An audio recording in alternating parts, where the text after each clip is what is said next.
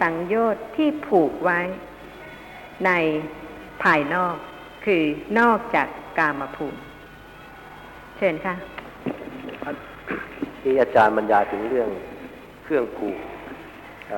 สัตว์โลกไว้ให้อยู่ในภพในภูมินะครับผมเคยสังเกตว่าอันที่จริงนะครับบางอาชีพเรานึกว่ามีเกียรติแล้วก็เราอยากจะเป็นเหลือเกินเราอยากจะได้อาชีพนั้นเช่นสมมุติว่าจบออกมาแล้วเนี่ยเราอยากจะเป็นพนักงานหรือทำงานในธนาคารเหลือเกินนี่นะครับแต่ผมบางครั้งผมสังเกตนะครับว่าพนักงานธนาคารเหล่านี้เนี่ยก็เหมือนคนติดคุกอย่างหนึ่งเหมือนกันครับเป็นอาชีพที่ไม่สามารถจะปลีกตัวไปไหนได้นะครับเป็นอาชีพที่รัดตัวมากครับอาจจะไปไหนทีต้องขออนุญาตผู้จัดการหรือว่าวันเสาร์วันอาทิตย์จะต้องปิดบัญชีจะต้องอยู่อย่างดึกอะไรอย่างนี้นะครับไม่มีอิสระเสรีจริงๆท่านนึกให้ดีๆนะครับแม้แต่ว่าอาชีพที่แม้ดีเหลือเกินอย่างนี้นะครับก็เหมือนกับเป็นตารางชนิดหนึ่งแต่ว่ามันเป็นตารางที่ละเอียดอ่อนหรือว่าตารางในระดับสูงซึ่งเราไม่สังเกตเราจะมองไม่เห็นอันนี้จะเป็นเรื่องผูกอยู่หรือเปล่าไม่ทราบค่ะผูกอยู่ในภพทุกคนไม่ใช่แต่เฉพาะเจ้าหน้าที่ในธนาคารเวลานี้ทุกคนก็กำลังถูกผูกแล้วนะคะทางตาก็ถูกผูกไว้กับสิ่งที่ปรากฏ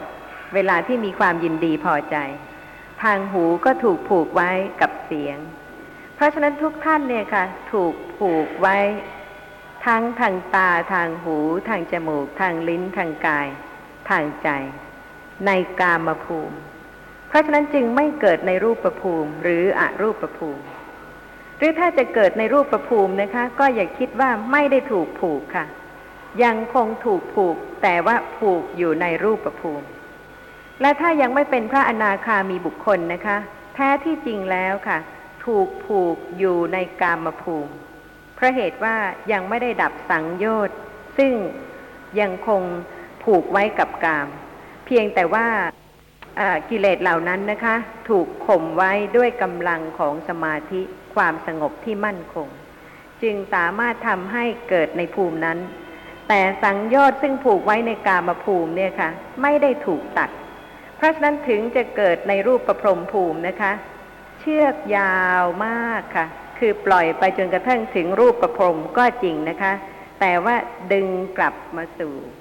ความเป็นอย่างนี้อีกคือต้องเกิดในกามภูมิอีกจนกว่าจะเป็นพระอนาคามีบุคคลเพราะฉะนั้นถูกผูกไว้แน่นนะคะเวลานี้ไม่ได้เคยคิดที่จะตัดหรือว่าที่จะคลายสิ่งที่ผูกมัดอย่างเหนียวแน่นนี่เลยถ้าไม่ใช่เป็นผู้ที่อบรมเจริญปัญญาจริงๆอาชีพแต่ละอาชีพทำให้ดูเหมือนกับถูกผูกขาดอิสระเสรีใช่ไหมคะแต่ว่าแท้ที่จริงแล้วทุกคนเนี่ยค่ะถูกผูกทั้งนั้นในขณะที่มีความยินดีพอใจทางตาทางหูทางจมูกทางลิ้นทางกายยังมีข้อสงสัยอะไรไหมคะข้อความต่อไปท่านพระสารีบุตรกล่าวว่ากามธาตุท่านกล่าวว่าต่ำเพราะให้สำเร็จการเกิดในกามภพอย่าลืมนะคะว่าภูมิหรือระดับขั้นเนี่ยค่ะของจิตมีถึง4ขั้นคือกามภูมิรูปภูมิอรูปภูมิและโลกุตตรภูมิสำหรับกามภูมินั้นไม่ต้องปรารถนาก็เกิดอยู่แล้วเป็นอยู่แล้วเป็นภูมิขั้นต่ำนะคะซึ่งแม้ว่าจะรู้ว่าต่ำเนี่ยค่ะก็ยังไม่สามารถที่จะพ้นไปได้เพราะเหตุว่าถูกผูกไว้ด้วยสัญโยชน์ภายในคืออัจฉตะสังโยชน์กามธาตุท่านกล่าวว่าต่ำเพราะให้สำเร็จการเกิดในกามภพสังโยชน์ทั้งหลายย่อมคบหากามธาตุอันต่ำนั้นเหตุนั้นสังโยชน์เหล่านั้นชื่อว่าโอรัมภาคิยะสังโยชน์นี่ก็เป็นศัพท์ภาษาบาลีนะคะซึ่งต่อไปท่านผู้ฟังจะค่อยๆชินแล้วก็เข้าใจความหมายว่าสังโยชน์มีหลายนัยยะอาจจะแสดงโดยสังโยชน์ภายในเป็นอัจฉตะสังโยชน์ความยินดีพอใจในรูปเสียงกลิ่นรสโผฏฐัพพะ ทุกวันเป็นประจำจนกระทั่งใกล้ชิดจนกระทั่งเป็นภายในส่วนความพอใจในรูปภพและอรูปภพเป็นพหิทธาสังโยชน์เพราะเหตุว่าแสนไกลที่จะพอใจและที่จะบรรลุถึงนั่นก็เป็นโดยนัยยะหนึ่งนะคะ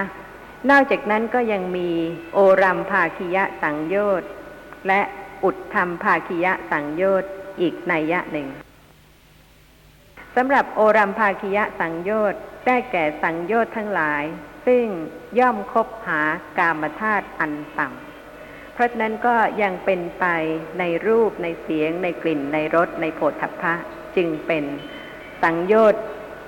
ที่พัวพันคบหากามธาตุอันต่ำจึงชื่อว่าโอรัมภาคิยะสังโยชน์แต่ถ้าเป็นอุทธัมภาคิยะสังโยชน์นะคะก็เป็นสังโยชน์ขั้นสูงเบื้องสูงซึ่งละความยินดีพอใจในรูปในเสียงในกลิ่นในรสในโผฏฐัพพะแต่ยังยินดีพอใจในรูปภูมิและในอรูปภูมิและกิเลสที่ละเอียดกว่าขั้นกามภพข้อความต่อไปท่านพระสารีบุตรกล่าวว่าสังโยชน์ทั้งหลายย่อมคบหารูปธาตุและอรูปธาตุอันสูงนั้นในรูปภพและอรูปภพนั้นเหตุนั้นสังโยชน์เหล่านั้นชื่อว่าอุทธัมภาคิยะสังโยชน์นอกจากนั้นนะคะท่านพระสารีบุตรก็ยังได้อุปมาสังโยชน์การผูกไว้ในภพทั้งสามว่ากามภพอุปมาเหมือนข้อโคส่วนอวิชชาเป็นเหมือนเสาหลักที่ครอบของลูกโคสังโยชน์ทั้ง10นะคะคือทั้งโอรัมภาคิยะสังโยชน์และอุทธัมภาคิยะสังโยชน์เป็นเหมือนเชือกสำหรับผูกลูกโคที่เสาหลักและสัตว์ผู้เกิดแล้วในภพทั้ง3เป็นเหมือนลูกโคเพราะฉะนั้นก็ขออุปมาท่านทั้งหลายนะคะเหมือนกับลูกโคโดยนัยยะการแสดงธรรมของท่านพระสารีบุตรซึ่งท่านกล่าวว่าชนทั้งหลายทำคอกแล้วก็ปักหลักเอาไว้ในคอกแล้วก็เอาเชือกเนี่ยค่ะผูกลูกโคแล้วก็ผูกไว้กับหลักในคอกแต่พอเชือกไม่พอนะคะก็จับหูของลูกโคบางตัวแล้วก็ต้อนเข้าไปในคอกแต่ว่าไม่ได้ผูกและเวลาที่ว่างในคอกมีน้อยเนี่ยค่ะเต็มแล้วก็เอาหลักไปปักไว้ข้างนอกคอกอีกแล้วก็เอาเชือกผูกลูกโคแล้วก็ผูกไว้กับหลักข้างนอกคอกถ้าเชือกไม่พอนะคะก็จับหูของลูกโคแล้วก็ปล่อยเอาไว้ข้างนอกคอกนั้นเพราะฉะนั้นการมาพบก็อุปมาเหมือนคอกโคซึ่งมีหลักปักไว้แล้วก็เอาเชือกผูกลูกโคผูกไว้กับหลักซึ่งปักไว้ในคอกแต่ว่าเพราะเหตุว่าที่ว่างในคอกไม่พอลูกโคมีมากเพราะฉะนั้นก็ปักหลักไว้ข้างนอกคอกด้วยนะคะแล้วก็เอาเชือกเนี่ยค่ะผูกลูกโคไว้แล้วก็ผูกไว้ที่หลักที่ปักอยู่ข้างนอกคอกด้วยแต่สำหรับโคบางตัวนะคะก็เพียงแต่จับหูแล้วก็ไม่ได้ผูกเพราะเหตุว่าเชือกไม่พอซึ่งมีคำอุปมาว่าลูกโคที่ผูกไว้ข้างในอย่าลืมนะคะเอาเชือกผูกลูกโคแล้วก็ผูกไว้ที่หลักข้างในคอกลูกโคที่ผูกไว้ข้างในคอกที่หลักนั้นออกไปนอนข้างนอกเพราะเหตุว่าความร้อนเบียดเบียนแล้วก็เชือกนั้นก็ยาวพอที่ลูกโคนั้นจะออกไปนอนข้างนอกได้หมายถึงพระโสดาบันและพระสกทาคามีในรูปภพและอรูปภพคือว่าท่านยังไม่ได้ดับ ความยินดีพอใจในกามเป็นสมุทเฉทแต่ว่าเพราะเหตุว่าข้างในคอกนั้นร้อนนะคะท่านถูกความร้อนเบียดเบียนเพราะฉะนั้นก็เป็นผู้ที่อบรมเจริญความสงบจนกระทั่งถึงอัปปนาสมาธิเพราะฉะนั้นก็มีพระโสดาบันบุคคลและพระสกทาคามีบุคคลที่เกิดในรูปภพบ้างในอรูปภพบ้างแต่เชือกยังอยู่ค่ะเพราะเหตุว่ายังไม่ถึงความเป็นพระอนาคามีบุคคล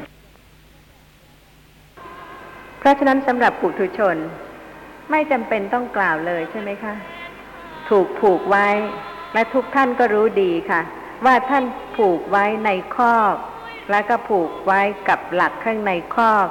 หรือว่าเชือกจะยาวจนกระทั่งท่านจะไปเกิดในรูปภพอรูปภพได้ทั้งๆที่ยังไม่ได้ดับความยินดีพอใจ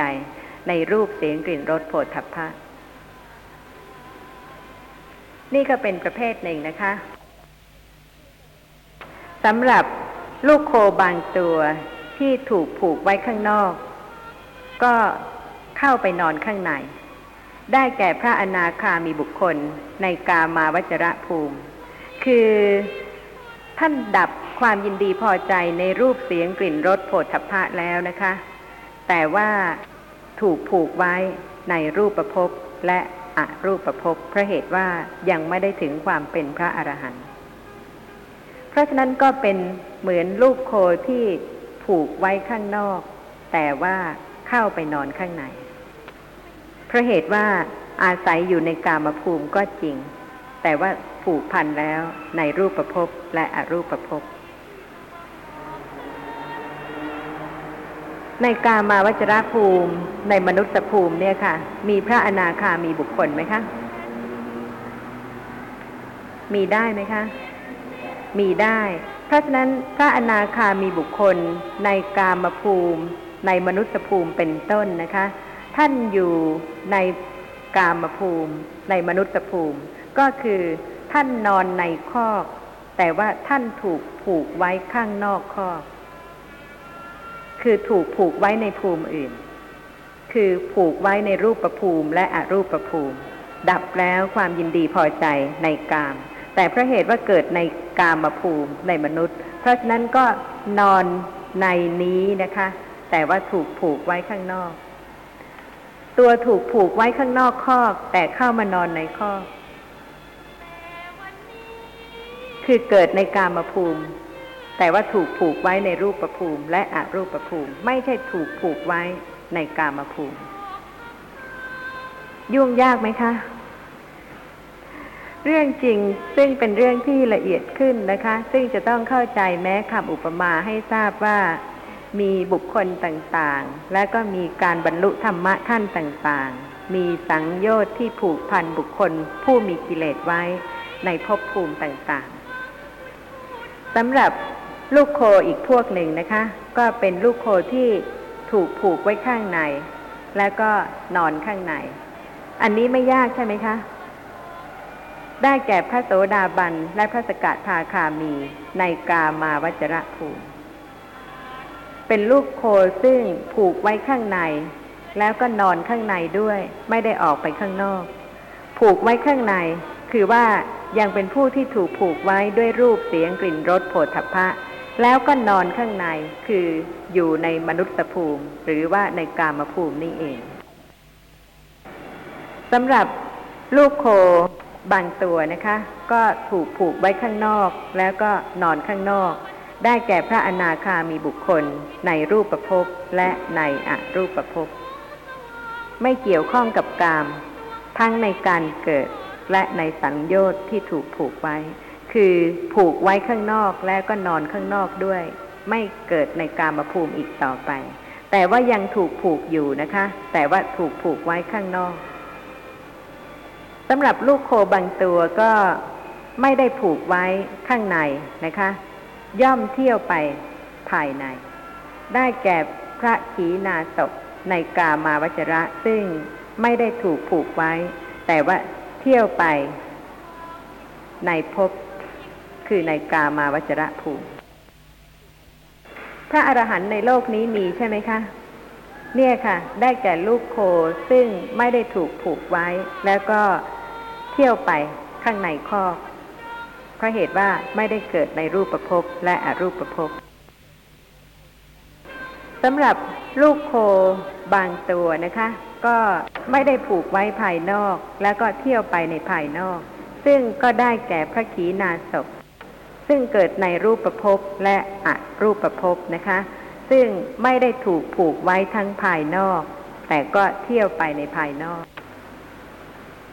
เชิญค่ะในพระสูตรกล่าวไว้ถึงพระอริยบุคคลทั้งนั้นเลยนะครับตอนนี้ถ้าหากว่าปุถุชนที่หนาไปด้วยกิเลสนี่จะเป็นวัวประเภทไหนครับอย่างประเภทที่หนึ่งที่เป็นลูกโคที่ผูกไว้ข้างในและก็ออกไปนอนข้างนอกเพราะเชือกยาวก็ได้แก่พระโสดาบันและพระสกทาคามีซึ่งยังไม่ได้ดับความยินดีในกามเพราะฉะนั้นถูกผูกไว้ข้างในนะคะแต่ว่าออกไปนอนข้างนอกคือเกิดในรูปภูมิและอรูปภูมิชั้นใดปุถุชนก็เหมือนกันคือยังเป็นผู้ที่ยังไม่ได้ละความยินดีในกามเพราะฉะนั้นก็ถูกผูกไว้ในข้อคือถูกผูกไว้ด้วยกามแต่ว่าถ้าเป็นผู้ที่อบรมเจริญความสงบถึงขั้นฌานจิตนะคะก็สามารถที่จะไปเกิดในรูปภพหรืออรูปภพได้แต่ว่าเชือกนั้นยาวเพราะฉะนั้นก็ต้องกลับมาสู่กามภูมิเรื่องของภูมิเป็นเรื่องที่ยุ่งยากไหมคะนี่แสดงให้เห็นว่ามีจิตอีกหลายประเภททีเดียวนะคะที่จะต้องศึกษาให้ทราบความละเอียดแต่ว่าสำหรับผู้ที่ยังถูกผูกไว้เหนียวแน่นมากในรูปเสียงกลิ่นรสโผฏฐัพพะก็จะมีจิตประเภทที่เป็นกามาวจรจิตทั้งวันทั้งคืนตั้งแต่เกิดจนกระทั่งตายซึ่งถ้าบุคคลใดยังไม่ได้อบรมเจริญสมถภาวนาจนถึงความสงบขั้นอัปปนาสมาธิซึ่งเป็นขั้นที่ไม่รับรู้อารมณ์ทางตาทางหูทางจมูกทางลิ้นทางกายทางใจในเรื่องรูปเสียงกลิ่นรสโผฏฐัพพะแต่เป็นจิตที่แนบแน่นในอารมณ์เฉพาะทางใจที่ทำให้สงบถึงขั้นอัปปนาสมาธิซึ่งเป็นฌานจิตถ้าตราบใดที่ยังไม่ได้อบรมเจริญความสงบให้มั่นคงถึงอย่างนั้นนะคะจะต้องมีการเห็นมีการได้ยินมีการได้กลิ่นมีการลิ้มรสมีการรู้สิ่งที่กระทบสัมผัสมีการคิดนึกถึงเรื่องต่างๆที่เคยเห็นเคยได้ยินเคยได้กลิ่นเคยลิ้มรสเคยกระทบสัมผัสซึ่งเป็นชีวิตปกติประจำวันเป็นกามาวจรจิตตราบใดที่ยังไม่ใช่อัปปนาสมาธิตราบนั้นยังไม่ถึงรูปาวจรจิตหรืออรูปาวจรจิตซึ่งเป็นฌานจิตซึ่งมีรูปเป็นอารมณ์ประเภทหนึ่งเป็นรูปาวจรจิตและฌานจิตซึ่งไม่มีรูปเป็นอารมณ์อีกประเภทหนึ่งเป็นอรูปาวจรจิตและถ้าบุคคลใดถึงแม้ว่าจะอบรมเจริญสติปัฏฐานมีปัญญาที่สามารถประจักษ์แจ้งลักษณะของสภาพธรรมะที่เป็นวิปัสสนาญาณะเป็นลำดับขั้นนะคะเกิดขึ้นแต่ว่ายังไม่ประจักษ์แจ้งในลักษณะของนิพพานตราบนั้นก็ยังไม่ใช่โลกุตระจิตยังไม่ขึ้นถึงโลกุตระภูมิยังคงเป็นกามาวจรจิตอยู่เพราะฉะนั้นก็ให้ทราบได้ว่าถึงแม้ว่าจิตจะมีต่างกันเป็นระดับขั้นถึง4ขั้นคือเป็นกามาวจรจิตรูปาวจรจิตอรูปาวจรจิตโลกุตระจิตทุกท่านก็ทราบดีนะคะว่าจิตของท่านในวันหนึ่งเนี่ยค่ะเป็นจิตขั้นไหนหรือภูมิไหนซึ่งเชื่อว่ายังไม่พ้นจากกามาวจรภูมิเพราะเหตุว่าต้องถึงฌานจิตที่มีรูปเป็นอารมณ์จึงจะเป็นรูปาวจรจิตต้องถึงฌานจิตที่มี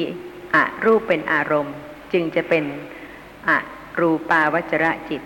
หรือต้องประจักษ์แจ้งในลักษณะของนิพพานเป็นโสตาปัตติมัคคจิตโสตาปัตติผลจิตสกทาคามิมัคคจิตสกทาคามิผลจิตอนาคามิมัคคจิต อนาคามิผลจิตอรหัตตมรรคจิตอรหัตตผลจิตจึงจะเป็นโลกุตระจิตเพราะฉะนั้นก็ควรที่จะได้ทราบเรื่องของจิตตามลำดับขั้นนะคะโดยเฉพาะของจิตซึ่งเป็นไปเป็นประจำทุกๆวันคือกามาวจรจิตสำหรับกามาวจรจิตเนี่ยค่ะมีถึง4ชาติเพราะเหตุว่ากามาวจรจิตที่เป็นอกุศลก็มีกามาวจรจิต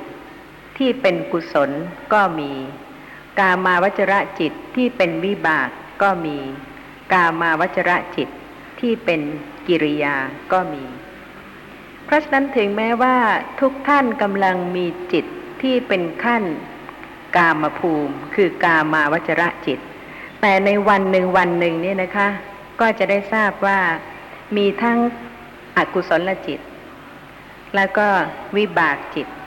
กิริยาจิตส่วนกุศลจิตของใครจะเกิดมากน้อยนั่นก็แต่ละท่านก็คงจะได้ทราบว่าเป็นกุศลที่เกิดขึ้นเป็นไปในทานหรือว่าเป็นไปในศีลหรือว่าเป็นไปในความสงบหรือว่าเป็นไปในการอบรมเจริญปัญญาซึ่งเป็นสติปัฏฐานแต่ให้ทราบว่าสำหรับกามาวจรจิตนะคะมีทั้ง4ชาติคือที่เป็นอกุศลก็มีและก็ควรจะมากด้วยในชีวิตประจำวันส่วนที่เป็นกุศลนั้นก็มีนะคะแต่ก็แต่ละท่านทราบดีว่าวันหนึ่งเกิดบ้างไหมหรือว่าเกิดบ่อยไหมและเป็นไปในกุศลประเภทไหนสำหรับวิบากและกิริยาก็เป็นสิ่งที่เกิดขึ้นเพราะเหตุปัจจัยทุกขณะที่มีการเห็นต้องมีกิริยาจิตเป็นวิถีจิตแรกเกิดก่อนคือปัญจทวาราวชนะจิตและก่อนที่จิตจะเป็นกุศลหรืออกุศลก็จะต้องมีกิริยาจิตเกิดก่อนซึ่งเป็นมโนทวาราวชนะจิตทำโวฏฐพนกิจทางปัญจทวารหรือมโนทวาราวชนะจิตทำอาวชนะกิจทางมโนทวารเพราะฉะนั้นเรื่องของวิบากจิตก็คือในขณะที่เห็นได้ยินได้กลิ่นลิ้มรสรู้สิ่งที่กระทบสัมผัสทางตาทางหูทางจมูกทางลิ้นทางกายและก่อนที่วิบากจิตจะเกิดขึ้นรับผลของกรรมทางหนึ่งทางใดกิริยาจิตต้องเกิดก่อนและก่อนที่จิตจะเป็นกุศลและอกุศลแต่ละครั้งกิริยาจิตก็เกิดก่อนเพราะฉะนั้นก็สำหรับกามาวจรจิตนะคะก็มีจิตทั้ง4ชาติมีข้อสงสัยอะไรบ้างไหมคะในเรื่องนี้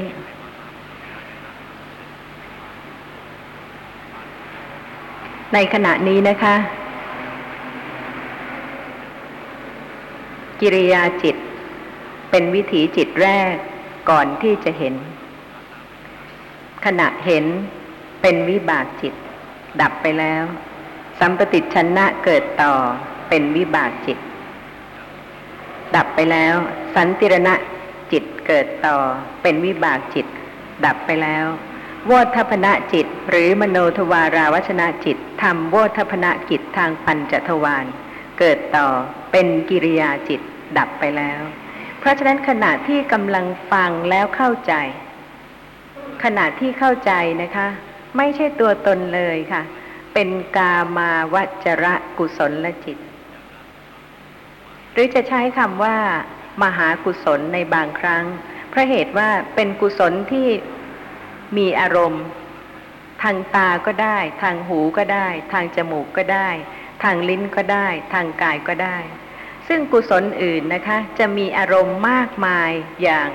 กามาวจรกุศลไม่ได้เพราะเหตุว่ารูปาวจรกุศลจิต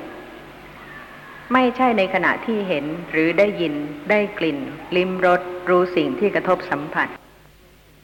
รูปาวจรกุศลจิตเป็นกุศลจิตที่เกิดทางมโนทวาร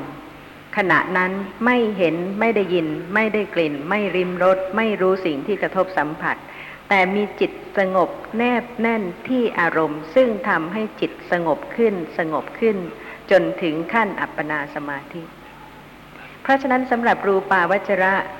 กุศลจิตเนี่ยนะคะไม่ได้มีอารมณ์กว้างขวางซึ่งจะเป็นไปได้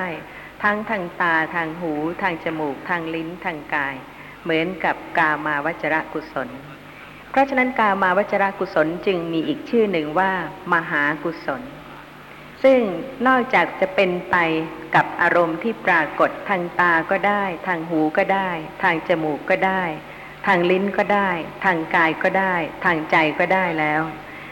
ยังสามารถที่จะเป็นไปในขั้นของทานก็ได้ในขั้นของศีลก็ได้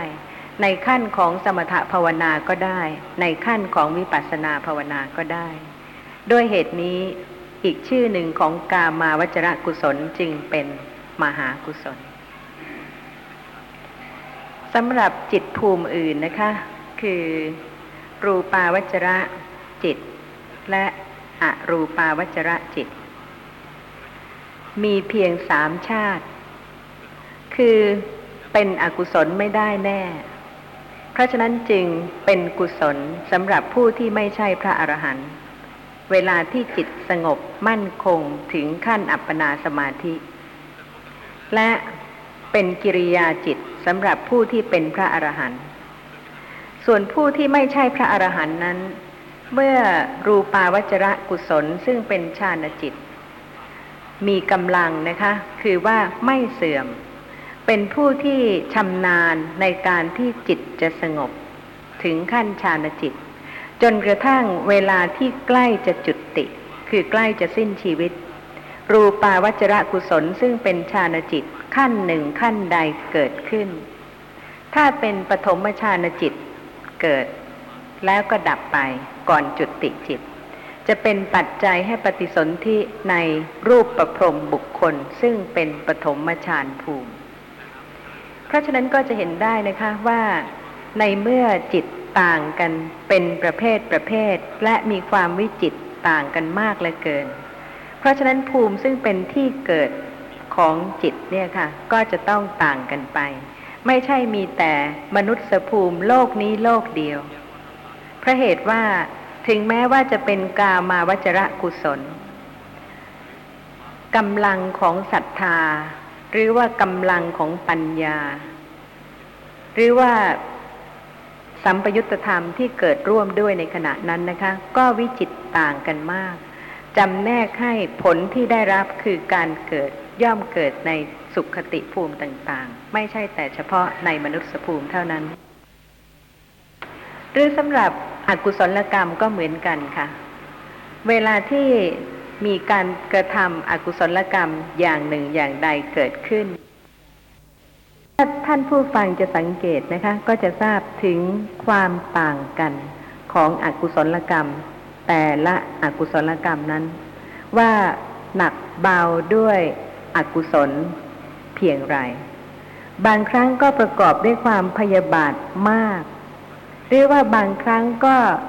ไม่ได้ประกอบด้วยความพยาบาทอย่างรุนแรงหรือว่าบางครั้งก็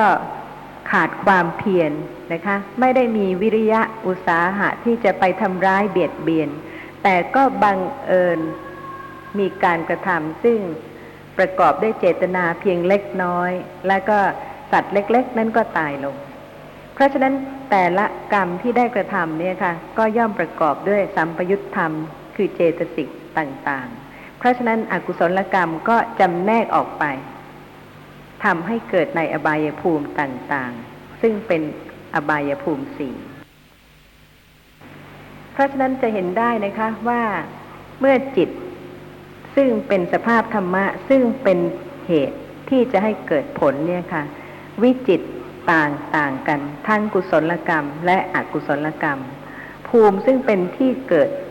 ที่เหมาะที่ควรแก่กรรมนั้นๆก็ย่อมต้องมีมากไม่ใช่มีแต่เฉพาะในมนุษยภูมิแห่งเดียวเท่านั้น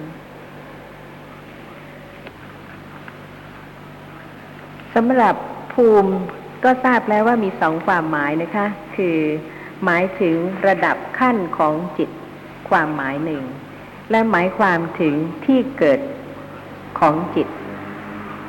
ในโลกต่างๆอีกความหมายหนึ่ง